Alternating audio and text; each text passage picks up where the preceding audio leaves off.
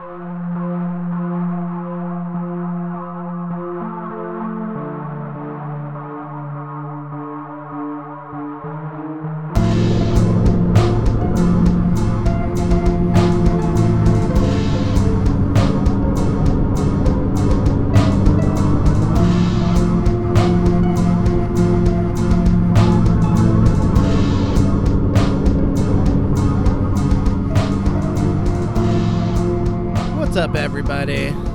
for listening to The Digest. This is episode 13. And on this episode, we have a double Dario double feature. We're going to be discussing two films from the Italian horror maestro Dario Argento. We're going to be talking Suspiria from 1977 and Deep Red. It's going to be huge. Before we get to the movies, let me introduce my co hosts. Paris, welcome back. How is it going? Howdy doody tooty fruities. Wow, is that like your new catchphrase or something? I'm trying a new catchphrase every time. So You just haven't found, just haven't found one that works yet. yeah, I'm really looking for something that's you know that's me. Mm. And Well- so far, I feel like uh, maybe I'm just not a catchphrase person. You'll stumble into one one of these days. It'll happen organically. The one day you don't come with prepared with one, you're just gonna stumble right into the all-time catchphrase. Could be I huge. mean, that is what happened last time, and I embarrassed myself. So who knows? uh, and Travis, what's going on, dude? Oh, not too much. Why don't you uh, tell the listeners about our picks? These uh, this is your choice for the double feature. You're the the programmer for this episode. Uh, talk to us. What's going on? So we have probably Argento's two most popular slash celebrated films of his filmography today. Uh, the main reason why I chose these were I really wanted Matt to watch the original Suspiria and see how it holds up compared to the remake because I know that is a uh, beloved film of his, Mhm. yours. It's very true. Very true. We'll have to And then, circle back to You that. know, just throw in deep red as to uh, make it a double, and we'll go from there. So uh, this is these films are considered uh, giallo. I don't know if I'm pronouncing that right, Mhm. but that's Giallo. a uh, giallo. Yep. Giallo. Cool. did you uh did you I click think one it's of those? pronounced sha-aloe. Oh, that's right. Okay. Sorry, you're gonna I say couldn't help it. shat for a second. I was like, well, don't play your I was cards doing, too uh, soon. I was doing a Star Is Born. That's a killer reference. In the shit. Okay, I'll stop. Um, so this these are uh Giallo is uh genre of kind of pulpy Italian horror mystery films that were like a popularized in the came about in the 60s I think popularized in the 70s and Argento is arguably the most famous uh Giallo director. Oh yeah, he's on the Mount Rushmore of Giallo. Oh yeah, you got you got him. You got Mario Bava, um, Fulci. Fulci. Just a two-person Mount Rushmore. There's got to be someone else too. Is, is it Leo? Leo Fulci? Lucio. Lucio Fulci. And um, it's got to be a fourth one, right? He's like the. Who's even on Mount Rushmore? It's it's George Washington, What? Abraham There's like four Lincoln. people. Yeah, who? Yeah, but I can only name two of them. Who are the other two? Is Thomas Andrew Jackson Jefferson? on there? or no? Washington, Jefferson, Benjamin Franklin. Benjamin Franklin wasn't a president. I didn't say he was a president. I said I thought he was on there. Well, He's my- on. He's on our money. Like what? I don't know. the point being, he invented electricity. What? The point being that you can name three of the people on Mount Rushmore, and then you struggle to come up with the fourth, just like Giallo, right? Was the point I was Exactly. making. sure. Anyway, so let's uh let's just dive right in. So we're gonna be starting with uh, Deep Red, and once again I queued up on IMDb uh, the wrong film because I made assumptions Little me making assumptions again. uh, so let me pull up Deep Red real quick. Deep Red, they came out. Travis, correct me if I'm wrong. They came out back to not back to back literally, but like Suspiria was the film that followed Deep Red. Is that right? Yep. Do you know? Yep. Yeah. Okay. So Deep Red plot synopsis is a jazz pianist and a wisecracking journalist are pulled Jazz into penis. a jazz pianist. Oh, thank you for correcting me, Paris. Jazz penis and a wisecracking journalist are pulled into a complex web of mystery after the former witnesses the brutal murder of a psychic. Um, also known for being Argento's first collaboration with Goblin, credited as the Goblins in this film. Um, Goblin are like a prog rock band, I Mhm. guess. Yes.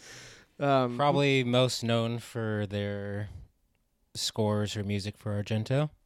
I would say definitely most known for their well scores in general, but Argento is the uh, their main collaborator. Um, people pay money to see those old fucks perform Argento music, so that's a I know it's I a would. story to you would pay to see Goblin. Are they still oh around? yeah. I don't. I mean, as of a couple years ago, they were still touring. I don't I know would if pay that's to still the case. John but- Carpenter. Oh, I would Carpenter for sure. Pay to see Goblin. Goblin has some bangers, for sure. You know, if you had asked me this a few years ago, I would have been like, absolutely not. I would never go see a, someone performing like film scores. But uh, Kurt and I went to After hanging out with final. us, no. Mm, I don't know about that, but Darn. um, Kurt and I went to go see the Final Fantasy Orchestra uh, a few years ago in the before times, not that long ago though. And um, I didn't had never played Final Fantasy, and I still really liked it. It was kind of beautiful, and they like showed scenes from the game and stuff, and played along with those scenes, and it was, I don't know, that was really neat. So I was like, maybe maybe film score in con- maybe film scores in concert would be neat. Trey took me to that, the Final Fantasy uh, Oh orchestra. yeah, your girlfriend before Haley. yeah. he. Uh, I'm not gonna say Sorry. he dragged me much there. much but- love much love to Trey. he didn't drag me there, but I definitely, you know, I don't have much of an affinity for Final Fantasy, so it was cool though. It's really cool. Honestly, I play Final Fantasy right now. I'm I'm I'm a gamer, you guys. It's oh yeah, me. I forgot you started playing uh, Final Fantasy 14, right? Yeah, it's very easy, which is why I can play it. Very cool. So While we're on the topic of Goblin music, or just the music of these movies in general, Mhm. um, Paris, did you watch both of these with Kurt? uh, yes, I did. Was he rocking out the whole time? So he was definitely very interested in the music. He, uh, we watched Suspiria first and didn't see them credited, and so he was like, "Let me look up this band. Who is this? It's very proggy. Like I'm into it, kind of." And then um, in He started slapping uh, the bass. Uh, no. slapping the bass. but in Deep Red, um, we did. He has this recollection that we weren't able to Google, so I'm gonna put it out to the world. The children's song that plays it is on the score, and I believe it is called. Oh gosh, what is it called? The. Here we are. Um, so the album itself is called Profondo Rosso. For the that's what the movie is, I guess, in Italian, hmm and that's what the this score soundtrack is called or whatever. And so the children's song is Deep Shadow, the one that's like la la la. Yeah, You yeah. guys know what I'm talking about? I know what you're talking So about. Mm-hmm. he is adamant that he has heard that song played either at the beginning or played over in some black metal music, which he's very into. And he couldn't find the song. Right? I feel like that makes sense. He seems to recall maybe a woman screaming over it. He couldn't find the song, so I was putting it out there to you, maybe even to the listeners. Like, does the Mm. song exist? Is this all in Kurt's head? Who knows? I'm Might not need sure. to Google that one. Yeah, wait. So you said something about googling didn't turn up a result. Did you try to figure it out and he couldn't, or Right. So we were looking it up. I he was kind of trying to looking it up by just like googling like children's song from Deep Red. I actually found this song from the soundtracks, the score or the score album, and um, sent it to him. And then he was trying to look at it up from that, and still kind of came up short. But you know, it was just yesterday, so maybe we'll find Nothing on IMDb trivia. No, you know I scour that. Yep. Damn. Someone's got to do it. Always coming in hot with those fun facts. hey, no, I appreciate those because I figure you give us the Cliff Notes version, so I don't have to go look at them myself. You're just gonna give us all the goods, and Yeah. Let's be honest. IMDb trivia section is basically a pile of dumpster fish. And then if you dig through it, occasionally you're like, oh, is this a rare fish that I can eat? That's neat. Surrounded by smelly dumpster fish. Yeah, it's kind of uh you look at some of the stuff on that trivia section for a movie and you're like this isn't even this isn't even trivia. This is uh unrelated fact about something else that somebody just like put in here. My favorite trivia, we're kind of going off and end right now, but just to kind of uh, cap it off, my favorite trivia is where um, they'll be like, oh, these two people were in this movie together. They were also in this other movie. Let me tell you a fact about this other movie that they were in. And I'm like, what? this is not the Which place, IMDb. yeah, what page are we on? What's happening? Um okay, so Deep Red um this is so I watched Suspiria first and I had seen Tenebrae. That was my first Argento. So Deep Red was the third. And of those three, of this little this little sampler plate, Argento sampler plate, uh, Deep Red is the worst of the three. um, so the stale clears cheese that of up. the sampler plate. Yeah. yes, it's um, it was okay. Uh, I enjoyed it. the The music, like the main theme, is pretty rocking. Like when that bass line kicks in, like right before there's like a suspense scene, like that was pretty cool. I love the reoccurring imagery of the the black leather gloves. That was neat. And uh, I want to talk about this more, but I did think it was cool that if you're paying attention, you find out who the killer is like 10 minutes into the movie. So we okay, we paused it at that part. the power of pause. So I don't want to give, you know, blow my load too soon. But cuz I'm sure we'll talk about it more later. But the part that you're referring to where you could figure out who the killer is, we had paused it cuz Kurt was like, "I think I saw the photo the the painting. I want to rewind." And we were like pretty far ahead. And I was like, "Okay, cool. Like let's go back to it. Who cares, you know?" And we went back to it and I was like, "Oh yeah, that looks like hmm, you know, so and so." And we're like, "Oh, that's weird." And I was like, "Hmm, that's a weird thing. Maybe she knew her, blah blah." Like I just didn't even think about it. And then when I got to the end, I was like, "Oh, we're dumb." Yeah, well, I want to talk about that more some later, but what the fuck did I just say? I think I just had a stroke. Morsome? I want to talk about that m- some more later. It's I a think dys- you just dyslexic created a new word. Matt, are you Morsome. okay? We'll talk some more some later. Should we call someone? Is Haley there? Like, Uh, oh. Can you hear me? Yep. Okay. I- yeah. I, touched are you my mic. okay? Yeah, I touched my mic and it like started hissing at me, so I uh, I wiggled it some more and Are it you stopped sure hissing. that wasn't your cat? What's happening? No, I so uh the cord, the USB cord that I have to plug into my microphone is not the one designed for this mic. It's designed for a Wii U controller. Because I lost the original USB cable, so it's a little loosey goosey, and I touched it and it started making weird sounds. So Fun anecdote, same, except the one I have is designed for the Nintendo Switch. God, Nintendo, they just make such versatile products, you know what I mean? If you need a cord, just look in the old bin and dig out the some old GameCube audio video cables or uh, N64, though. an old That's USB. um so general impressions, you know, Deep Red was okay. I was super into it at the beginning and then th- the whole middle portion is pretty fucking boring. Um some cool kills and there's some stylistic elements that I liked, but overall pretty underwhelmed by it com- compared to, um, you know, not to get too far ahead of myself, but compared to Suspiria, I was a little underwhelmed. I think it's fair to say Deep Red is a little overrated because I know it's either considered his best or his second best, depending on who you ask. Mm-hmm. Really? Mm-hmm. And what would be if it was second best? What would be first? Oh, come on. We're going to talk about it here in a little bit. Oh, okay. It would be Suspiria. I didn't. Well, I wasn't sure. I don't know his whole like oeuvre, so I wasn't. Well, I mean, there's there's people that there a a lot of his movies have defenders. Like there are some people who think Tenebrae is his best.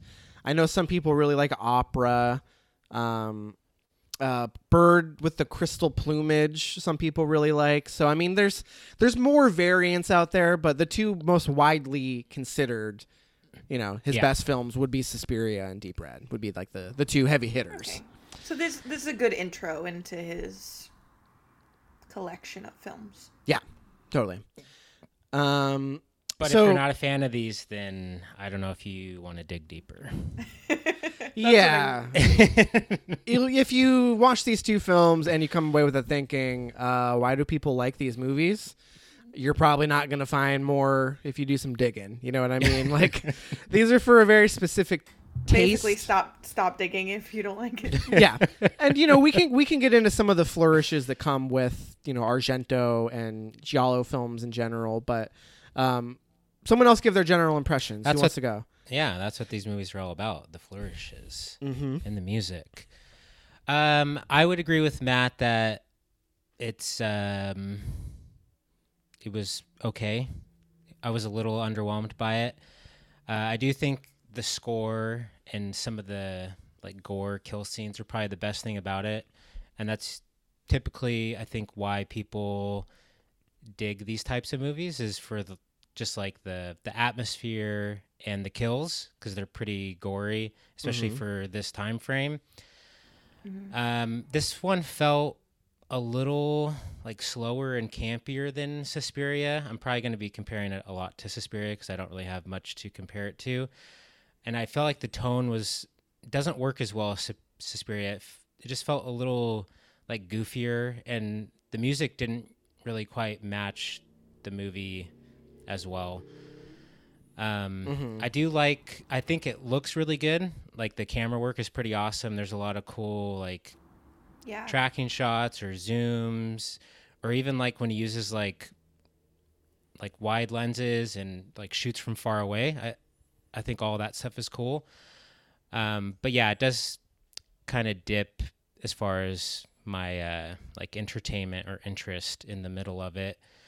It does feel kind of like um, a De Palma movie, and I'm sure De Palma is uh, inspired by Argento. Uh, it felt kind of reminiscent of sorry. Dress I'm to not Kill. a I'm not a movie nerd quite as bad as you two are. Can you remind me some De Palma films? Brian De Palma, right?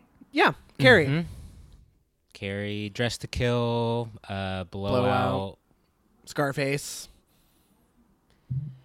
Okay, interesting. But yeah, just some, mainly like the production design, like some of the locations, sets, and costumes. Like I feel like the killer looks very similar in Dress to Kill as they do in this movie. Mm-hmm. Well, I think some of those similarities may come from just kind of like the the pulpy nature of these films. Like they're going Right. for like a like a pulpy murder mystery type thing. Because the the the term uh, comes from uh, novels. Like basically what you would expect to see. Um, in a grocery store like the the, nickel mass market novels. paperbacks. Exactly. It's it would be the italian equivalent of that. So this is like the movie version. Literal Pulp Fiction. exactly. That kind of took on its own took on its own life um, when you know movie nerds flocked to it after they realized that there was interesting stuff happening. But um paris what about you? This you you watched Suspiria first right so deep red was technically your second argento Yeah. experience okay exactly. I did watch Suspiria first, um, and then Deep Red. Um, and actually, um, again, not to go too much into Suspiria before we get there, but I liked Deep Red better. Um, Whoa! Which sounds like different from how y'all felt. Um, and again, I don't want to get into it too much, but I do think that had something to do with having seen the remake when it came out in theaters um, uh, for Suspiria. No. You're not Yeah, supposed to I do mean- that. I'm not supposed to have already seen it. no, Two, just don't compare ago? it to the now. remake because they're No, like I- so different. So we'll we'll get into it later. We'll, we'll get into that. Um, Yeah. I just I just wanted to wanted to say that they were they were pretty even, but I did like Deep Red better. Although I did want to ask because I guess you guys did bring up the fact that it has some pretty gruesome and brutal kills, but it almost the part that didn't involve the actual like goriness felt almost like more of a murder mystery versus a horror film, which was mm-hmm. interesting. And I think that I want to. I think it was Matt that said that the music almost didn't seem to fit the tone of the film. Uh, I watched this with That was Kurt, as me. we mentioned, and Mm-hmm. oh, Travis. Yeah. Sorry. so, um, Tra- Travis, you said that, and then Kurt also said that as it was playing. He liked the music, but he was like, "This doesn't really match tonally," and Yeah. I felt like it kind of matched if I thought of it more as like a pulpy murder mystery. Um, I'm really interested. I haven't heard of this genre. What was it again? Matt? Travis, you're the one who corrected me. Jalo. Giallo. Okay, so I haven't heard of the Jello genre before, um, but I will say the way you guys described it made me almost like both of these movies more because I wasn't sure how seriously to take it. When I looked online, I kind of had the feeling that people took this very like seriously, very straight, and I was like, this is pretty like like they're both pretty campy, kind of pulpy, kind of have that. I mean, can we we no one has mentioned this. The fact that both movies and I'm assuming all of his movies, but we can talk about that are overdubbed to the point of hilarity almost. Uh, I don't know. I feel like both of these. I mean, there's there's definitely more dubbing in Suspiria than Deep Red.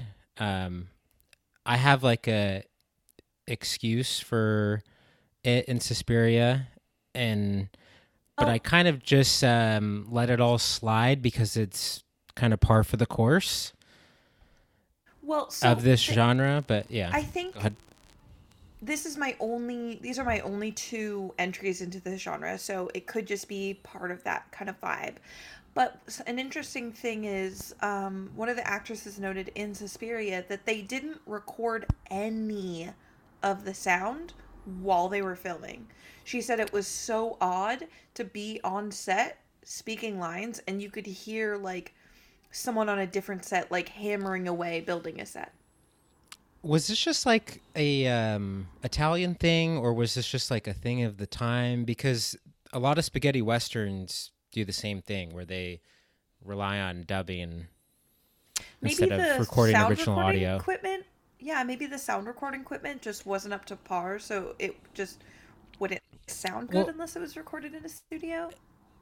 Yeah, I think it's a combination of things, and also just to like appeal to a wider audience because I don't think Americans were that into watching subtitled movies. I still don't think I- they I- are, but I we've wondered come if it was some way. I thought it was really interesting that it was an Italian director, but they were all speaking English, but the credits were in Italian, and so I was wondering if this was an Italian movie that had been overdubbed for like to be for English audiences, but then but then it seemed like maybe that wasn't the case because they were all most of them were speaking the same language that was being dubbed, you know? it almost felt like um it almost felt like like uh when you watch anime and you watch the english dubs and their mouths totally don't match up to what they're saying and it's sort of disconcerting and sounds like like a a dub and ADR ADR doesn't have to sound bad, but it very easily can. And I think most of the time it was fine, but then it was sometimes it would almost take me out of the movie. Most of the time you don't really notice it, but I think the main when you do notice it, it's because it is Italian actors who are trying to say English words and they don't like they're trying to deliver And the lines clearly- in English and they can't speak English. So you notice Right, it and- a lot more. and I think clearly whoever, and I think that's the other thing is like, um, clearly whoever was uh, recording over them was not their voice. Yeah, I think, and I think that made it worse. I think that's how it is for the most part. Like I think uh unless it's like an English speaking like an American actor, like both of these movies have Eng- you know, like uh, British or American leads in them. I think Right. besides some of the main characters, it's not that actor's voice that you're hearing in the dub. Um, Mm, right. and that that is very. I don't know if all of Argento's movies do that, but definitely all of his movies from this era. And I think it's a it's a combination of um, access to equipment and budget because it is just cheaper to do the audio in post production than to have people so on wild. set and then do you know the audio engineering and then have to edit it in with the the film. It was just cheaper. That's why a lot of spaghetti westerns do it that way too because it was just you know cheaper. And it just it, it became uh part of the genre right? You know like spaghetti westerns giallo films like that's i think one of the main things that people gravitate to because it's it's different you know what i mean it, it makes it feel unique Yeah, it definitely lent itself to that kind of pulpy, kind of campiness of it, um, which I appreciated, but like I wasn't sure how to read it. You know, like sometimes I go into a movie and I'm like, I know that this is going to be a little silly. So I go in with more of that lens and I feel like I'm able to enjoy it more. I think I might have retroactively enjoyed those movies more. Like, I probably would enjoy them more on a second watch with more with that lens, I think mm-hmm. and honestly probably would have rated them higher with that lens to be honest i mean i i didn't dislike them i just think i wasn't sure how serious to take them because like i said what i was getting from the internet was like these are some of the scariest movies of all time. And i was like there were some spooky moments but scariest movies of all time? Really? I think that's more of the marketing that was behind them as opposed to like their reception. Because Suspiria, if you look at some of the marketing for Suspiria, it's definitely like, you know, the scariest movie ever, or you know, But not just that, it's also on the list of the best like horror films and stuff. Very, very top. And like part of a good horror film to me is, you know, did I poop my pants? yeah, and they're not they're not scary. I don't think either of these movies are scary. They're pretty gory, especially for its time period. But yeah, I don't I know if they're that scary. There's some creepy moments in them. there are yeah, yeah. definitely some spoopy moments. I definitely so I watched the first one and I had nightmares after that. I mean, I don't know if it was related, but I definitely had a nightmare after that. And I was like, "Oh, I think that freaked me out more than I realized." yeah. Because I, Suspiria? I think- yes, but I think that both. Are you of sure you just weren't watching Suspiria, but you thought you were having a nightmare? just kidding. No, it wasn't related to witches or.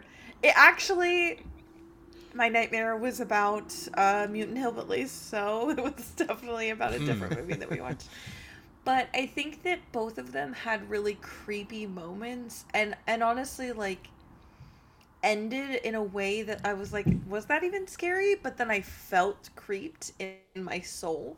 So like I get that. I just overall I don't think of them as very scary. I think of them more as interesting film and I wanted to really touch on the fact that both like both of these but Deep Red was beautiful.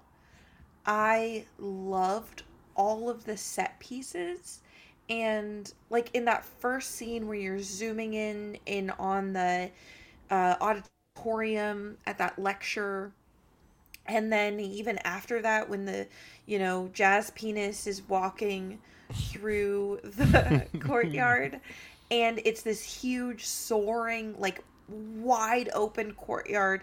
You can hear it's 3 a.m from the clock tower but there's no one there. There's these huge almost greek or roman statues there just really massive scale and then you look over and there's that painting that coffee shop bar painting. And it was just beautiful and and all of the shots in this the color like it was it was beautiful the sound was really interesting even if sometimes it maybe didn't quite fit the tone and i i thought the use of sound in this actually was even better than suspiria when when it would suddenly stop and start and swell and crescendo and and then pull back. I loved all of that. I think that it just I don't know. It was just lacking a little bit of something and I can't quite put my finger on it. Well, I think f- for me what it's lacking is the mystery aspect of it. Like narratively it's very loosey goosey. Like you just kind of move on from one red herring to another, and it's just like, why are we in this scene? How did he get yeah. this tip? All of a sudden, he just like towards the end of the movie, like maybe the start of the the last act, when he drives by the mansion. Like the where you know like the where the ultimate revelation The happens, house the haunted yeah. house. Uh, Did I don't know if I missed something, but he just it's kind of seemed like not where the that's not where the ultimate confrontation happens. That's the school. Well, no, but I mean that's where he scratches the the the wall and he sees Right. the, the old okay. painting. Yep. But the way it's presented, it seems like he was just driving by and he looked at it, you know, and then all No, of a sudden was- it's just part no, of the mystery. it was the there was a photo from the book. Did you miss that? Photo from the book that said yeah, where the, it was. The children's the children's book had a photo of the house and he tracked it down. Well, so I guess I did miss that, but it's still like just f- trying to follow the nar- the narrative thread. It's it's really confusing and kind of Yeah. silly, um, especially where it ultimately ends up going. Because you know, I mean, it it, it ends up being the other jazz penis's mom, and it's like Spoiler alert. why you know what i mean like it it, it kind of plays more me, just like shock it- value than it actual narrative payoff It totally made sense. That I I, I, I actually want to argue this point a little bit because I because I disagree with you, and so so what in my mind what happened is very linear, right? The the jazz penis mom I can't remember her name. She goes to see this telepath, you know, just goes to this interesting performance. Then the telepath realizes and recognizes that she has done a murder and knows who she is. So she's like, fuck, now I have to murder this telepath. So she murders the telepath, right? And then our main character, Jazz Penis, that looks like Gene Wilder, I'm going to call him Jazzy Gene. Jazzy Gene, you know, investigates it, gets involved, is starting to get this reporter involved, blah, blah, blah. So then she's like, fuck, I need to kill him before he finds out. Right? yeah then he, she knows that he's going to investigate this children's book author because he figures out that this house is part of the mystery, right? He, she knows he's going to investigate it. Bam. Children's author. She has to murder that so he doesn't figure it out that it's her. Then once it leads him to the house, okay, great. You know, that leads and then that's where the the son comes in is like that's why he's like it's all your fault none of this would have happened if if he hadn't been investigating only the telepath murder would have happened right yeah No, i'm not saying that you can't connect the dots i'm saying in the movie there's lots like when you trace it out that way, it makes sense, but that's not how it's presented in the movie. I mean, there's That's all exactly these how it's presented. when you sum it up like that, but the movie is like 105 minutes like moving from moving from scene to scene there's lots of dead ends there's lots of scenes that don't really culminate in anything that i mean it's yeah, supposed it's to a, it's a murder mystery, but like uh, slash thriller or whatever. But like, But Matt got the ending in the first 10 minutes. So right I mean, technically, so did we. We just didn't know that we had it. Pause. So literally, I just wanted to point this out again. We paused on the murderer's face, and my first thought was, "Wow, that telepath must have known the guy's mom because she's in a painting of his." What? Dumb. Obviously, we were fooling ourselves. I think we we fooled ourselves because we thought it was Gianna the whole time, well that's the reporter. yeah you're supposed to and i think Right, that's like she's the main red herring, right? right But the strength and how she shows up. The well and thing is- carlo too and carlo i mean you know his his uh, involvement, you know, makes a little bit more sense in retrospect. But the fact that he happened to be friends with the main guy, like, it, it makes sense when you connect the dots after you've watched it, but it's very disorienting Right. while you're watching the movie. And I think that I think that's part of what people like about these movies, but it just made me lose interest while I was watching it in the mystery say- itself. I will say that I think it loses momentum maybe around the end of the second act or so, kind of like two thirds of the way into the movie. It does lose some momentum, and it's kind of like, okay, like like it did maybe one too many of those red herrings or those dead stops where it just said, you know, someone writes on a wall in Steam. It was, and then doesn't say who it was. You know, like Mm-hmm.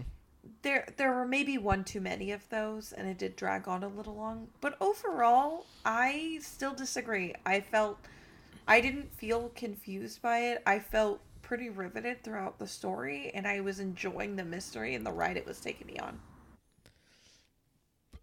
Nice. Well, I'm I'm glad that you you liked it more than it seems like me and Travis did. Um, not that I disliked it. I didn't dislike it. I just I don't know. Yeah. Like I like the style of it. Like there were some I really feel cool like- scenes, but to sum up what you guys are talking about and not to sound like too film broy or nerdy, but I, do think feel you like you have to with this yeah yeah, I feel like these type of movies you need to kind of experience them more than watch them because if you're trying to follow them from like A to B, they don't necessarily flow that well and like you're going to have to like deal with some campiness with the dubbing and just like some of the acting. Um but I think the reason why people flock to these is still just like the the experience of it like watching the the kills and you know figuring out the mystery whether you figured out in the first 10 minutes or not. And i think the music plays a big role. Some people could say it's overused but i don't know. I like the the use of music in them Mm-hmm. um yeah and I think you just hit the Yeah. nail on on you know hit the nail on the head in that I, a lot of these same criticisms you can direct towards Suspiria, which we'll get into shortly. But I liked the music more in Suspiria. I liked the feel, the look and feel of it more. I liked the the mystery element kept me invested more. Like all of these cool, stylish elements, I appreciated more in Suspiria than Deep Red. Whereas Paris, it sounds like you're kind of the opposite. You Yeah. liked it more in Deep yeah Red. Yeah, I think so I and i so. think suspiria is a little more dreamlike and i can forgo some of those criticisms and i have like reasons for it in suspiria it's just easier for me to like glaze over the criticisms in suspiria than it is deep red Sure. and, and I think it's just like the whole the vibe, the colors, the music, everything about it. I feel like you can just kind of glance over the issues and just like get into it. This one, I feel like it's a little bit more of a slog than Suspiria, but they're Travis, they're feel like- generally doing the same things. Yeah. I feel like when you you talked about it, I mean, like I said, I I like these pretty equally. I just liked Deep Red a bit better, but I think one of the things I actually liked about Deep Red a bit better was that it was a little bit more grounded in reality, and Suspiria does feel a little bit more like a dream and uh, I almost, I don't want to get into it too much because we're about to talk about it, but I, I, won't actually. I'll talk about it when we talk about it. But there are some other films that feel more dreamlike, and I think I actually dislike. I I can appreciate the stylization of that, but dislike it more in those three films that I all mentioned, Suspiria being one of them, um, than in Deep Red, where I I really liked the intrigue of Deep Red and I felt the grounded in realityness and I felt like it was interesting and it was keeping me going and I think that's that's a big reason why I think I actually liked this one more than Suspiria. Yeah, that's totally fair. One thing I do want to mention about Deep Red is do you guys remember the scene where the main character is like climbing down the outside of the house. Oh, don't and it's like get two started on that minutes long, and the music is just so corny. It I was like, make "What is happening?" Sense. Why would he not just go inside? Okay, this Yeah. I actually have a large issue with this. He's climbing outside the house, trying to scrape in the window to confirm his thoughts that there's a room there, right? Mhm. Totally understand you think there's a mystery room there. That's a really cool, interesting, like, what? Why would you not go back inside the house and try to find the sealed up room and get it out of there? Why does there need to be this whole, which he then proceeds to do after there's been this whole sequence of him, you know, trying to claw through the window outside, almost falling, the drain pipe falling off, falling down, like losing his flashlight. Like, it doesn't, that, none of that needed to be there. And then, because immediately after he goes and does what he should have done in the first place and goes inside and finds the room from there. Yeah, tonally, I was kind of thrown by that scene because I was like, is this supposed to be funny? Like, is this like a slapstick scene or something? Like, I was kind of confused by what I was supposed to be feeling in that moment. I mean, I thought it was there to add tension because he almost falls. He drops his flashlight. He like quote almost falls like a couple times, but it was just absolutely stupid. Only made the stoop more stupid by when he goes inside and does what he should have done in the first place. And the score there is so weird. Like, if, if I'm remembering correctly, it's like a piece of music that we don't hear any other time in the movie. And it was just so like goofy and and and tonally out of place that I was like it it didn't it wasn't amplifying the tension it was actively making it it was it was distracting from whatever tension there might have been in that scene. So like that that whole scene just threw me for a loop. I was like what the fuck is happening? Um and i guess before we move on um so i the mirror scene in the beginning i didn't mm, like pause it like you guys did but i had a, i was like wait when that scene happened i was like wait I, I think i just saw a face but i didn't do you know we just kept watching the movie and i didn't say anything Right. out loud. I was like i think i saw a face there.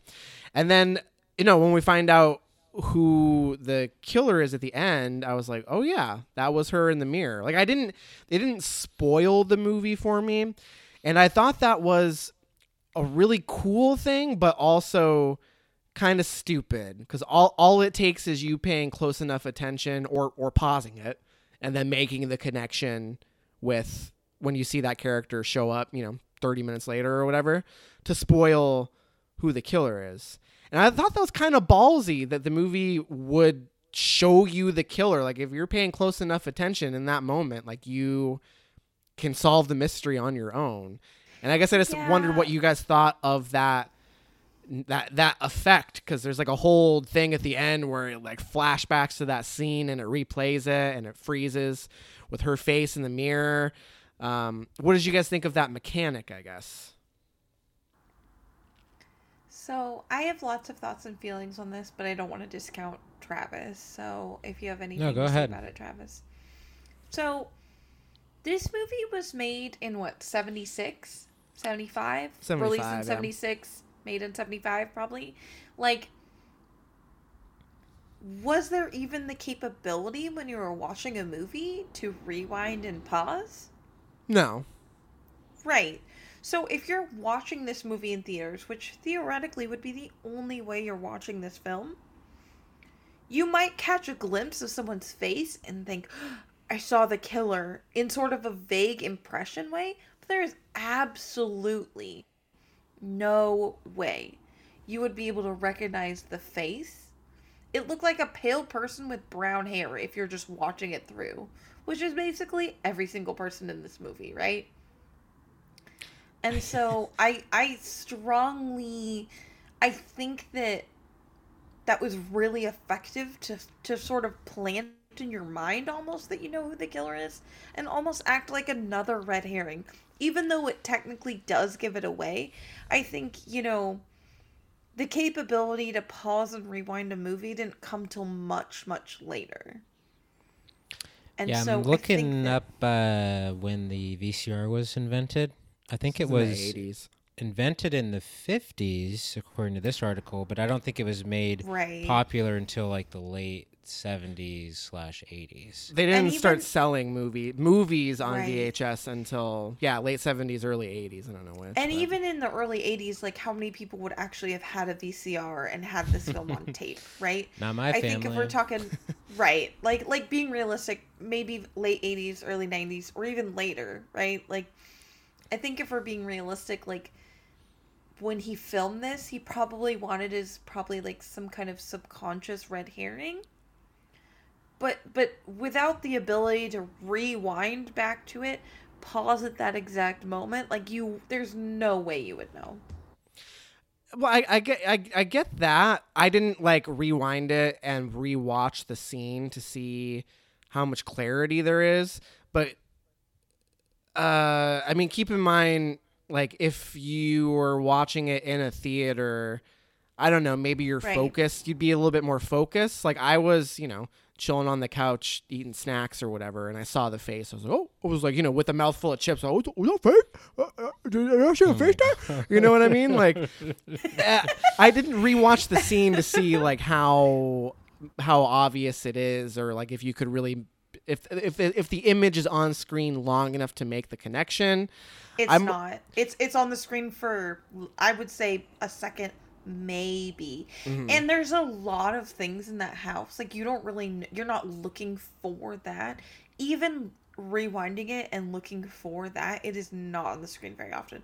It just gives you like a like a huh for like maybe a second and again only like I didn't even really see it in the beginning. Kurt saw it. hmm So one last thing on that is that is there like a hidden room that she was standing in or something? Because I mean, that's just the hallway. I don't understand where she was if he saw her reflection in the mirror, because it's a long, narrow hallway. So I, I mean, was kind of confused by where the where Matt, was uh, she? You, the mirror is in an offshoot of the hallway. So what do you mean? The, she was standing in that offshoot of the hallway offshoot of the hallway. I thought the mirror yeah. was just on the wall across from the painting because he cause he sees the painting that's on the wall so, in that hallway, and she's standing in front of it. I don't want to. I don't want to like get in. You know, we don't need to follow this thread too deeply, but there's a hallway. There's a small room off of the hallway, potentially a bedroom or something, and in before the room there's a small entryway the mirror is facing that entryway. So that's so he's walking straight down the hallway. To the left of him is that entryway, which is where he saw the mirror. Mm-hmm. Thinking it was a painting. So what do you mean? She was standing like in that little offshoot. So he was standing very close to him. He just didn't see her. Right. Okay. Not that that doesn't I make mean, sense. I was just confused. Travis, I was like, you... where how did he not see her? I guess was my reaction. Can you maybe? Am I off base here? Uh, no, I would agree with what you're saying. I'm confused because Matt one didn't understand that. Two couldn't follow the thread of the movie. Three, Matt, were you high when you watched this? No, I just uh no, I just didn't think it was very sure? clear. I also didn't pause the scene and like I don't know. Eating food. I maybe I just wasn't paying. Maybe I just wasn't paying attention. I don't know. But I, w- I didn't understand where she was standing, but I also didn't rewind it to try and like I didn't care enough to. I don't know. Yeah, Trace it, it wasn't super clear to me either, and I didn't pause the scene either. I had realized that after the fact. Mhm. The uh, the early spoiler. To be fair, Kurt and I pa- rewinded and paused, and we were still like, "Oh, that she's not the killer." She's just hanging out. We no, we still thought it was a painting, not a mirror. Oh, oh, okay. I still like. I thought it was a painting with her head in it. Hmm. Which, Okay. As I'm saying it back now, doesn't make sense. but that is what I thought at the time. Any other thoughts on Blood Red before we move on to Suspiria? Blood red. Deep Red, Deep blood red. Deep Bloody Red. Uh, before we drop stars, any last thoughts? Mm, no, I think we're good. I'm good Nah. at least. Cool. All right. What did you guys rate Deep Red out of five? No one wants to volunteer. Paris. I gave Deep Red a 3.5. I also gave it a 3.5. yeah, I was What? gonna give it a 3.5 as well. I thought you were going to be like a 4 or a 4.5 Paris based on what you were saying. I Oh okay. no! What did you To give be Suspiria fair- then? I know. Now I feel like I played my cards.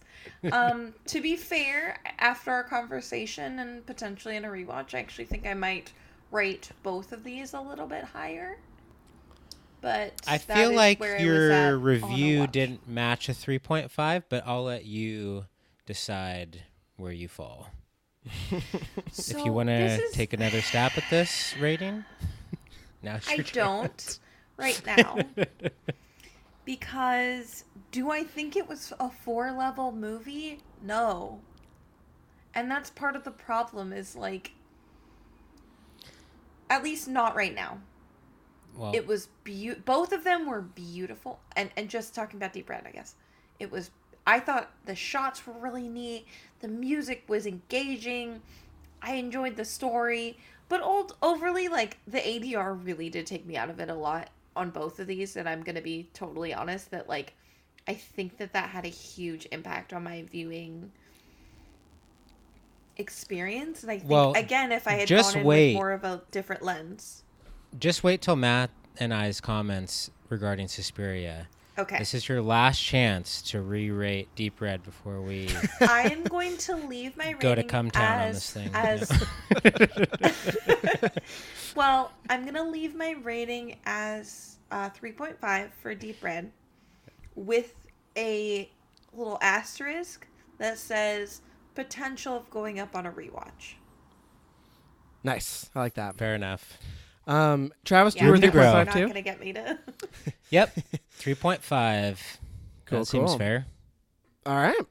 Well, we all landed in the same place ultimately. 3.5 out of 5. Good shit. Let's uh let's move on to Suspiria. So this is the 1977 original version, not to be confused with the Luca Guadagnino 2018 uh, remake, reimagining, whatever you want to call it. Um, plot synopsis is an American newcomer to a prestigious German ballet academy comes to realize that the school is a front for something sinister amid a series of grisly murders. Film stars Jessica Harper, uh, some Italian people. That's it. Jessica Harper. She's you know she's she's a face. She's great. Um, so I'm just gonna come right out of the gate and just say it. I still like Luca's version more. I think. Just gonna say it. Let's um, be honest. Same. Luca's. It's- Well, it- you can't really say definitively, but do you think your opinion would have changed if you saw this first?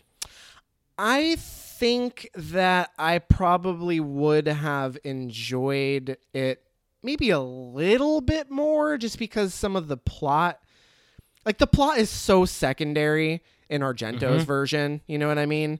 That I feel like it probably wouldn't really have been a factor if I hadn't seen the new one. Maybe a tiny bit. Maybe I would have been a little bit more surprised, but um it, it the the plot is so kind of it doesn't really matter. Again, it's just kind of really loosey goosey. There's weird shit happening in this school, you know, kind of thing. Yeah, and the remake I feel like doubles down on the plot. It adds elements that weren't there in the original Mm-hmm. and fleshes out some ideas. And I know I said this earlier, but I feel like this is more so going for an experience than like a A to B plot type story. Totally. Well, so like I think the main that. thing they share plot and setup similarities in that it's about a ballet academy run by witches, right? That's what they have in common. Whoa, spoiler alert. but I think uh, just to get this out of the way, I think the remake um, is intentionally kind of trying to be the opposite of Argento's version in in kind of every way, right? Acting like the performances in his version are super solid and and good. You can't really say that aside from Jessica Harper. You can't really say that about Argento's version, which you know, different era, different methodology, different style. Um, the color palette very very bland and kind of monotone in the 2018 version. Argento's With- version is so colorful and psychedelic and like the design of the ballet academy is just so weird and it's like kind of hard to to connect like the it's like spatially how everything kind of connects together and it's it, that kind of gives it that dreamlike quality. Um and the music is totally different too. I mean you have fucking uh Thom Yorke singing with some weird warbly bullshit in the 2018 version and then in argento's version you have this weird like super bombastic like chanting theme with this like what is It's it? like Is it like rock xylophone or something? Like the main theme? What is that? Xylophone? The I main guess. Suspiria theme. They're I just have so no idea different. what you're talking about. Like the you know like the the main theme song of Suspiria. Like There's the, a xylophone in there though. What? I think so. Like some sort of I bells or I do feel like Luca was very conscious of that and um, like leaned into trying to make it as different as possible because the original is so highly regarded. And you know, usually when you remake a highly regarded movie, you have to do a different spin on it or people are just going to like destroy you because otherwise there was not a reason to do it. hmm Totally. But this fair. definitely is one of those movies. Like the whole s- style over substance thing doesn't always work for me. Like sometimes it does, sometimes it doesn't. Right? It depends on the style, I guess. Um, I fell for it on, in this one. Like I just I loved the way all of the different style elements came together with the score and the, the the staging and the framing of the camera and the weird camera movements and the gore and it was just I was eating it up. I I really really enjoyed Suspiria, uh, Argento's original version. Hell yeah. Paris? Uh, yeah, I thought things about this movie. No, I. You didn't know what I- to think. So the fact that you you kind of the way you described it earlier as it's almost dreamlike, I think is a perfect way of describing this movie. I want to say first what I loved about it. I loved the lighting. The mm-hmm. harsh reds and greens throughout the film. I just really was into that and I loved it was it was it was almost so like over stylized. It gave it that really like dreamlike quality, that really like interesting like what is going on here and it's very harsh and very unnerving and very like not existing in the regular world that we all live in. I mean, no one no one has a house that is lit entirely by red lights except maybe, you know, people who pretend they're vampires or something. but like it was just so that whole I I appreciated all of that and thought that was so neat. I don't think there's there's been very few other films that I think have have just had that same like really over stylization that I think works so much. And I think that I alluded to this earlier, but the the two other films that I was kind of thinking about relating to this were Neon Demon and um, She Dies Tomorrow, actually, which we've talked about previously. Nicolas Winding Refn just came in his pants when you said that. literally.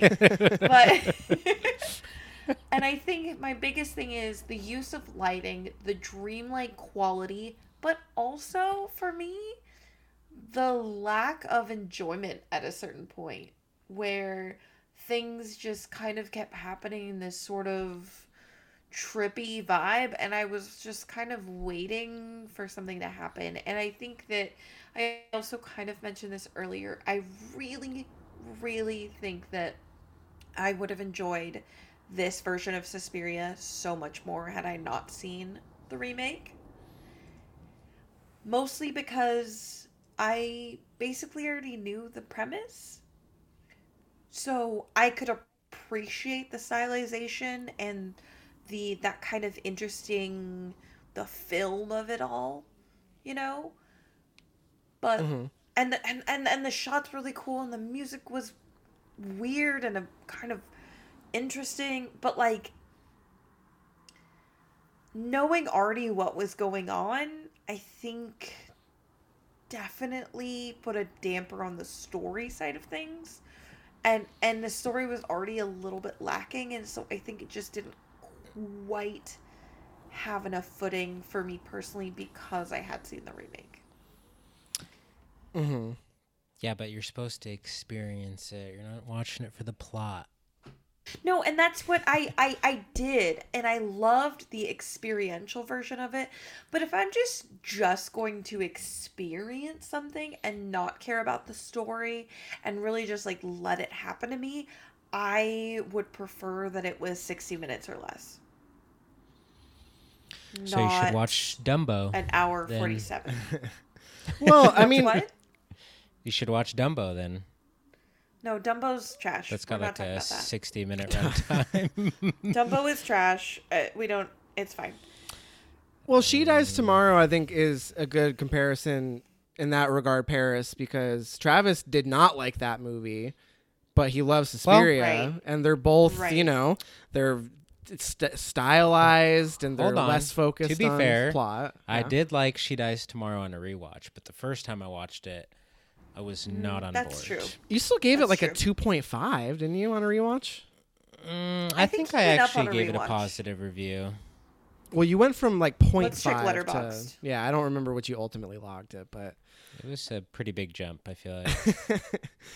um so i mean it's yeah i do think paris you have a point there for sure in that having that reaction because you already knew where the story was going the the weird dreamy stuff isn't enough to keep you invested. Because to be fair there's a lot of Right. moments in this movie where it's not that stylized. Like it can be kind of boring. And i did find myself mm-hmm. l- you know I I think this movie has some pacing issues when there's not this crazy Yes. set piece happening. Yes. Like the kind of just talking with the people in the school and like, you know, wandering around. Like it's kind of boring. You know what I mean Anything that is not overly stylized feels like why is this even here? And that was my whole experience with the movie. I would go from like like honestly 20 minutes into the movie I was like fuck, this is an all-timer. I love this thing. you went from six to midnight like seven times while watching this. Exactly. I kept getting bored. I kept getting bored and like, okay, well, maybe I don't like this as much as I think I do. And then the next weird trippy set piece would happen where the score comes back and I'm like, okay, back on board. I'm loving this. Just lots hard. of lots of ups and downs, you know what I mean? And like ultimately I really enjoyed it, but it's kind of a roller coaster in that sense of, you know, super high highs and definitely stretches where I'm kind of uninterested in what's happening. Right. Yeah, I would agree with most of what Matt has said. Um, yeah, I, I do think it's well. No, no, no. I, I mean, I agree with what you say to a degree, but No, I'm just teasing. I find more enjoyment in it than you do, I guess. Um, but yeah, I, I think the best way to watch this is to try and experience it and view it as like a haunted house slash like nightmare. And if you try and make sense of the plot or like get super involved in it, you're you know, you're not going to come away with as great of a a viewing. Um, because like the things that I have problems with is some of the pacing when there's not something cool happening or there's like you know some dubbing or some bad acting involved and Oh, i think that's where you could like be taken out of the movie or really pick it apart. But i think you're really supposed to like z- just zero in on this is like a because I, I just kind of like how the movie's framed. Like this girl is going to an unfamiliar place. It's all new to her. And you can view it as like a giant metaphor. Like she's going to this place and you know it could be somewhat terrifying to go to a new place like mean- that and the the t- you know the horror and the tension is ratcheted up to like a hundred um So and it's just like her experience of experience all all of that and then like uh escaping it in some sense but yeah i don't think it's really supposed to be that like logical of an experience or you're not really supposed to get wrapped up in the plot of it Mm-hmm. I would say that I don't think this is that unique of a story though, because at, at its core, the way you described it is that's essentially like a fish out of water story of which we've seen hundreds, if not thousands, of. You know, like that. That in of itself is not really that interesting. The interesting Mm-hmm. yeah but fish out of water is- movies are usually like comedic this is like a horrific experience Mm. Yeah, it. but I think that that's not even the interesting part of this movie. Like that's kind of the parts where I felt bored. Like I don't care that she, you know, it, and it does almost ring as comedic in the beginning when she's walking to the door and she gets outside and it's pouring rain and she can't get a taxi. Like it's almost I almost feel like it's played for laughs at the beginning there until we get into the horror and the horror, the mystery, the sort of magical witch element, or as this movie and kind of the second one, or kind of Deep Red as well, goes into it's not magic, it's psychology. What? But like all of those elements really I thought were the strong bits and the story even that fish out of water trope like I think that that's just it's just lacking like I don't care about any of that. Well, I don't, I don't think Travis is trying to say that like the movie is going for that necessarily, and that that's the focus. That's just you know, it's it's a it's a trope you can lean on of this foreigner coming to a strange place, and it, it lends itself well to the surreal uh, nature of you know the supernatural plot line. I think yeah more Paris, is what it you ever had uh, fear or anxiety going to a new place especially like a new school that No, you don't know I'm anyone always at? a cool, I calm mean, cucumber. I guess. I mean, No, you have to opposite of that. really I lean have into that- that. I have literal fear But and it's there. anxiety all the time whenever I go to a new place or meet new people. Like a hundred percent of the time, that is me. Well, this is just a hyper stylized version of that. No, and I agree that the, the stylization and the expansion on that is really interesting. But I think that I mean, we're dealing with witches here. I don't. Right, and I think that that's the, the the the magical, the supernatural elements of it are where it shines. That's where the stylization really works. It's creepy and spooky, and I think that that's where the movie really works. I think that where its biggest flaw and why I really didn't enjoy it as much as Deep Red and overall had a pretty medium time with it is is where it, it roots us back in reality and i'm like oh this is dumb and this doesn't make sense and it's kind of a slog and what are we even doing here like let's you just need to watch the more magic. David Lynch, Paris. That's what it comes down to. You need a little okay more I've, dream I've watched a lot of david lynch he is one of my favorite directors i love his stuff but he revels in the weird there is no part of a david lynch film that's that's really normal it's even the normal parts are weird and i think that this the the tonal contrastness of the weird versus the normal i dislike the normal and i thought this is why i was like this movie could have been 60 minutes so we just compacted all of the cool shit into one succinct film, I would have enjoyed it so much better. And I think Yeah, part of that but- is accentuated by the fact that I already knew some of the mystery. Mm-hmm. If you get into that territory, we could talk about every movie cutting their runtime. like cut out To a cut out the degree. fluff. Fair Yeah. enough. Fair enough. You I know, just, Transformers really s- movies cut out all the exposition. Cut out 100 of the and we just have want- two minutes. robots smashing each other.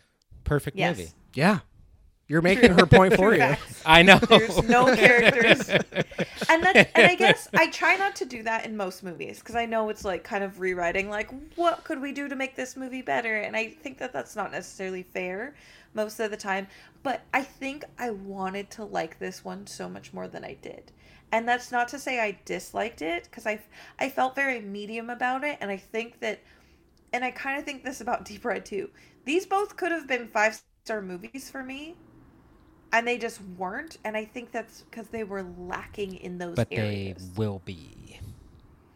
Just kidding. No, I, I All right. definitely have some issues with it. Um, it's not a perfect movie by any means, but I guess it's just how much you enjoy the highs versus how much you dislike the lows. totally. Uh, I do think it is very influential. Um, The trees at the beginning, very reminiscent of the uh, wood scene in Let the Right One In.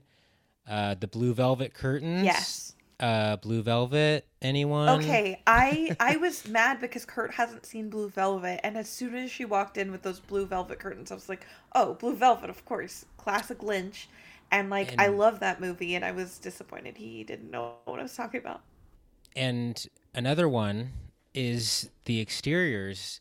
And I haven't seen these movies in a while, but they reminded me of early Del Toro movies, like Devil's Like Backbone Cronos? or yeah, something along those lines. Yeah, yeah, kind of this like gothic, uh, hyper stylized, like um, not architecture, but a set design, basically. I can see that. Well, and I think I do think you're hitting on something there in that I think coming to Suspiria on a first time watch in 2021, it's just really hard to give the movie credit for like just how fucking weird it would have been to see this movie in 1977 or whatever, you know? Mm-hmm. Like not that there weren't weird movies made back then, but I mean, this movie came out, you look at David Lynch David Lynch movies, you look at movies like like Mandy or or Neon Demon even, like they're I think they're very much maybe not directly inspired by, but this movie paved the way for that kind of like surreal, dreamlike aesthetic, like super colorful aesthetic. Uh, is I think ahead of its time, and we've just seen so many movies that kind of go for that hyper stylized, kind of surreal feel. It you know us being movie fans and this movie you know this movie coming out 45 years ago or whatever i think it's easy to take for granted just how like strange this movie probably was when it first came out maybe now watching it through a modern lens like you know the gore is not that shocking to us you know it's There is some maybe kind of corny though. oh i love the gore enjoyed I think I still really 70s. enjoyed the gore actually more so I think Like in this the one. uh, the dog just eating at that dude's face. Mhm. Huge. Oh, Good that shot. was amazing. the the first kill scene, the the where she like gets hung from a high distance. oh and she falls that. through the glass I love so good the staging of that scene. It's so Oh, yeah. Yeah. so neat. So, but I more so mean like that probably would have been a lot more shocking and maybe Right. disturbing, you know, if you had seen it back then. Whereas now, you An know, the the, the late seventies, yeah. yeah, Well, and it, just look at the uh, the climax of the remake. That is a bloody affair. oh, dude, my god, Definitely a bloodiest. lot more gore. Yeah, one might even say the bloodiest. Yeah. and it's just, uh, I mean, I know we're not reviewing that movie, but like that movie just did such a smart job of yes. of of taking this concept and and making like blowing it up. I mean, that movie is you could say it's bloated. I mean, that movie's like over two and a half hours long. You know what I mean? So like, you could say maybe you went a little. Some would say you went a little too far with it, but it's just so that's such a smart remake. We're not talking about that movie, but just the choices to make it its own thing while still being faithful to the original is pretty neat. But th- they're both of on their own. Like I love both of them, these movies. I think they, if I made like a, you know, top 200 or whatever films, 250 or whatever, I think they would both they would both be in there for sure. Like I, I really like them both. I just uh, you know, I was a, I was a little bit bored in some of the downtime in this one. Um, but the highs are real high, really memorable, really cool. Loved them. I And think see, that is fair. I think that really what did this film the biggest disservice is the fact that I had seen the remake and I love that one. I gave it a 5 stars. Like I think it was probably in my top not top 10, probably like top 20 plus of that year. 2018 I want to say is when it came out. Mm-hmm. And like I I really really think that if I hadn't seen that one or maybe hadn't liked it quite so much that I think that I probably would have enjoyed this one more. I think my just expectations were different too, Yeah. having Oh, already sure. seen the remake. And it's like Travis, you literally said these are two very different movies. And I think uh, the main differentiator for me is that there just really weren't high highs in Deep Red for me. Like there weren't any scenes that I was like blown away by or even that I've remember Same. vividly. You know what I mean? Like Deep Red's a cool movie, but uh, it didn't it's not going to stick with me. I'm not going to I'm going to forget I saw that movie a month from now. You know what I mean? Like none of those scenes are going to stick with me. Yeah, I feel like maybe the story or plot works a little better or is a little more like thought out in Deep Red. Yeah. But Oh, for sure. Like you said, I Definitely. I do think the highs are way higher in Suspiria than they are in Deep Red. See, that's really interesting because I think I'm flipped in that I like Suspiria, but I don't know if any of the individual scenes will stick with me. While Deep Red, I'm it's it's like very vivid in my mind, and I think that'll stick with me for a while.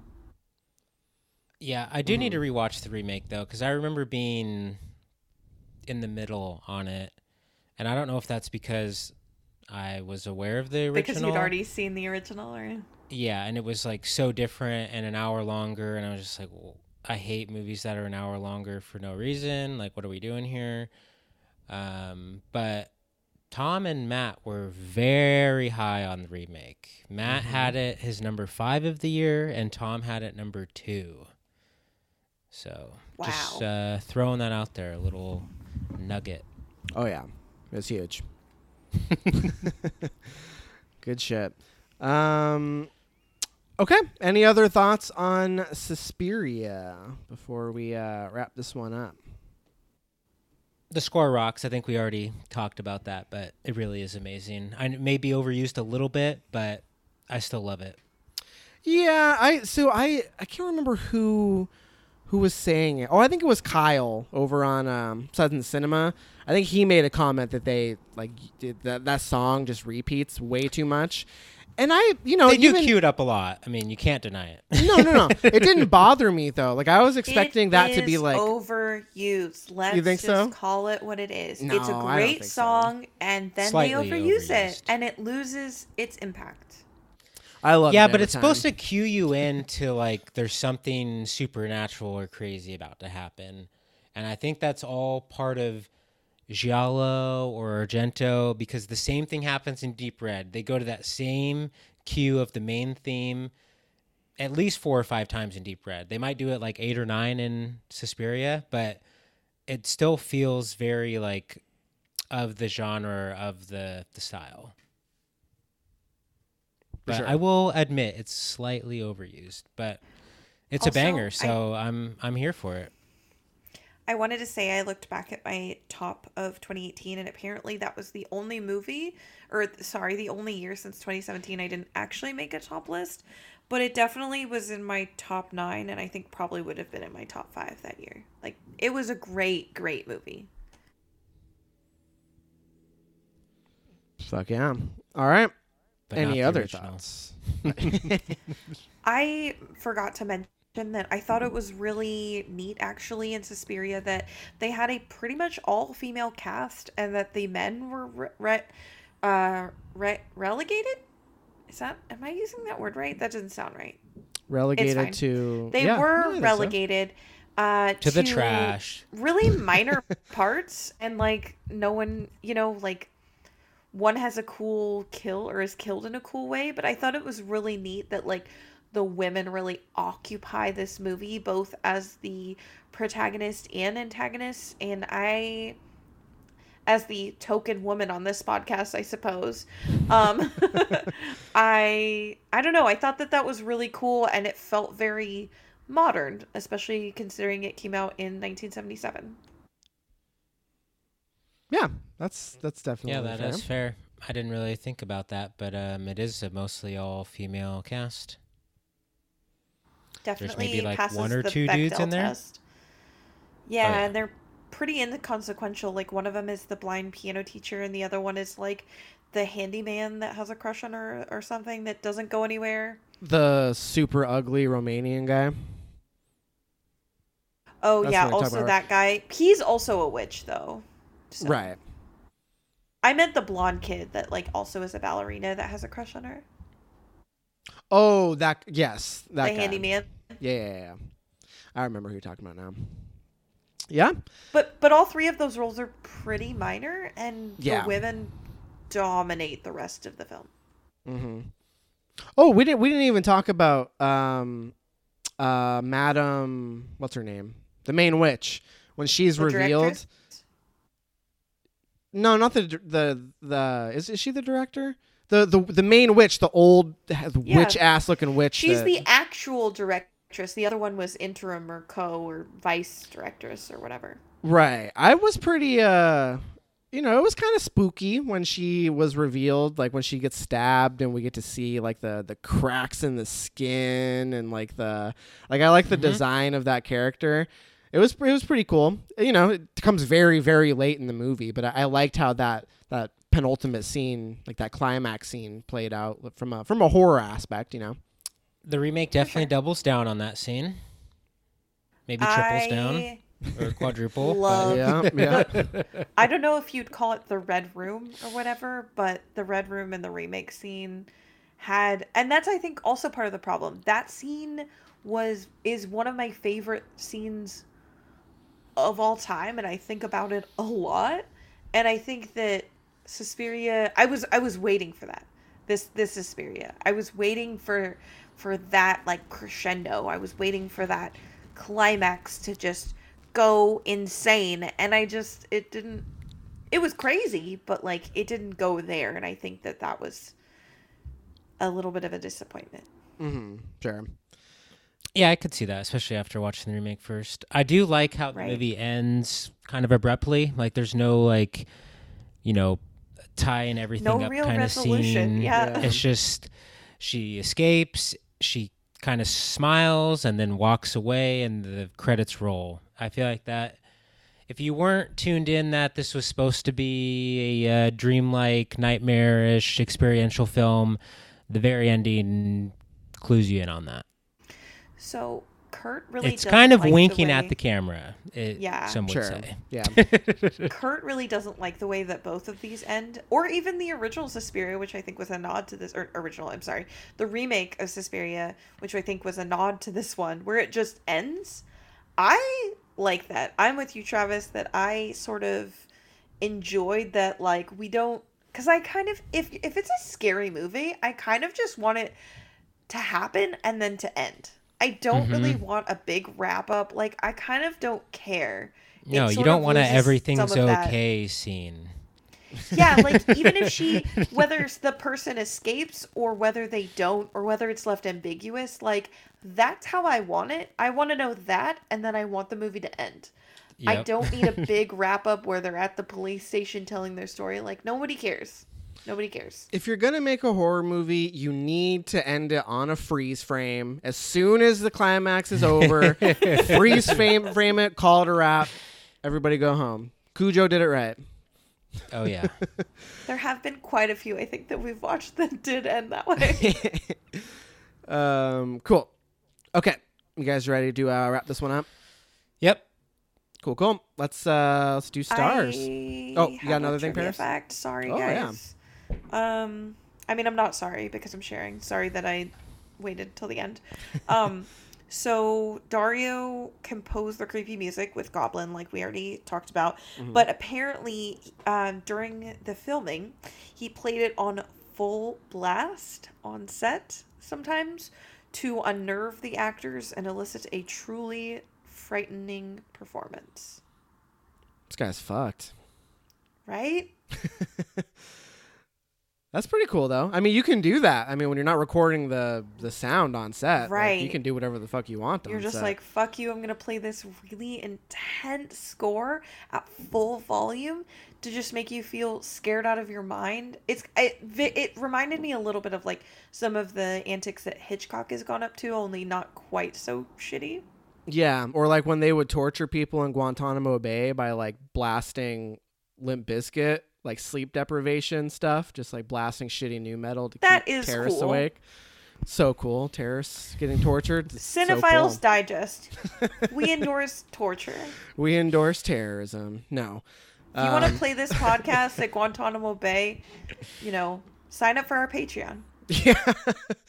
Next episode, we're gonna do uh, Harold and Kumar go to Guantanamo Bay, our favorite place. Jesus. Um, but you know, I mean, that's th- well, they, I don't want to go down that road where like, is it cool for directors to like fuck with the people on set to like try and elicit the reaction out of them? You it's know? not. Well, I mean, it's it, it depends on if there's the consent. This is definitely and- one of the lighter versions of the that era of uh, directors fucking with actors, or even through now. Oh yeah, just playing loud music. Yeah. Obviously, there are things that we're not going to get into that very much cross the line with that kind of uh, hostile relationship with the director. But um, Yeah, I wasn't It's trying to open app. a dialogue. I just I thought Yeah, it was a cool fact. Stanley Kubrick. yeah, Stanley, Stanley, Kubrick. Kubrick, Alfred Hitchcock. Um, I feel like a lot of modern directors. Okay. It's fine. We don't need to get into it. Um, you guys want to drop some stars on this? Let's do it. I landed on a four point five out of five. Beautiful. 4.5 for me. I went a solid three. Mm-hmm. Ouch. yeah i told you guys i felt pretty equally i i didn't want to rate suspiria lower but i think i enjoyed deep red quite a bit more i just am hesitant to rate suspiria lower or deep red higher if that makes sense Mm-hmm. No, no, I get it, and you know that Deep Red's a is a beloved film, so it's just uh, not to my taste. I Yeah, suppose. I, I think your people are out there, Paris, who uh, prefer Deep Red over Suspiria. I will say, To to, be call back to last episode, Suspiria is a little bit of a come town on Letterboxd. Oh yeah. I that's kind of the vibe that i got and honestly that actually turned me off more because i was like i'm not sure how i feel about this i kind of feel a little bit negative. I don't know. And then I looked it up, and people were like, "This is the best movie of all time." Jack off hands. This is in the top 20 horror films of all time. This is a damn masterpiece. If you don't like this, you're a fool. Jack off hands. You know, it just. I just when film bros get too into it, it it it, it does it does downturn it for me. How about this review? The color red didn't exist until our Dario Argento invented it in 1977. See, Right. good shit. That person literally came into their hands as they were writing that and just wiped it all over their keyboard. so oh, boy. gross. All right. Well, that's gonna do it for the double Dario double feature. Um, coming up the uh, pipeline. It's my turn next. Haven't decided yet on my double feature, but by the time this episode goes up, uh, I will have decided. So Matt check is slacking. check the show notes. I know I want to do ginger snaps, but I haven't figured out what I want to Mm. pair it with. Because I've wanted to see ginger snaps for like 15 years, and I have never seen it, and I really want to. So just have to figure out what I'm going to pair with it. Um, and ginger snaps, I believe, is on a bunch of those like shitty streaming services with ads, like Crackle and Tubi, and I think it's on a bunch of those. Um, Vudu, Oh, I yeah. think, with ads. Did we mention that one of these is on uh, Kanopy and the other one is on Amazon Prime?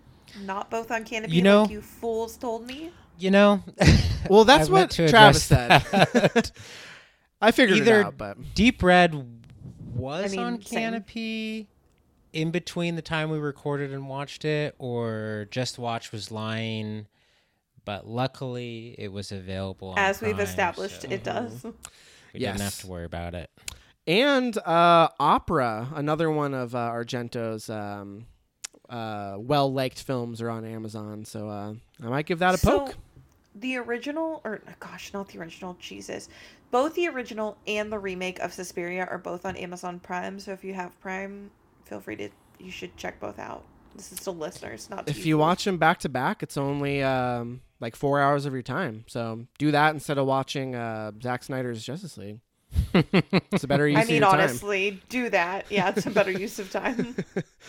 Um, so anyway, ginger snaps and something else. Uh, check the show notes to see what I ultimately decided to pair with it. But we will be back in a couple weeks. I want to thank Kurt Morin for producing the music for our little podcast here, the intro and outro music. It's a banger.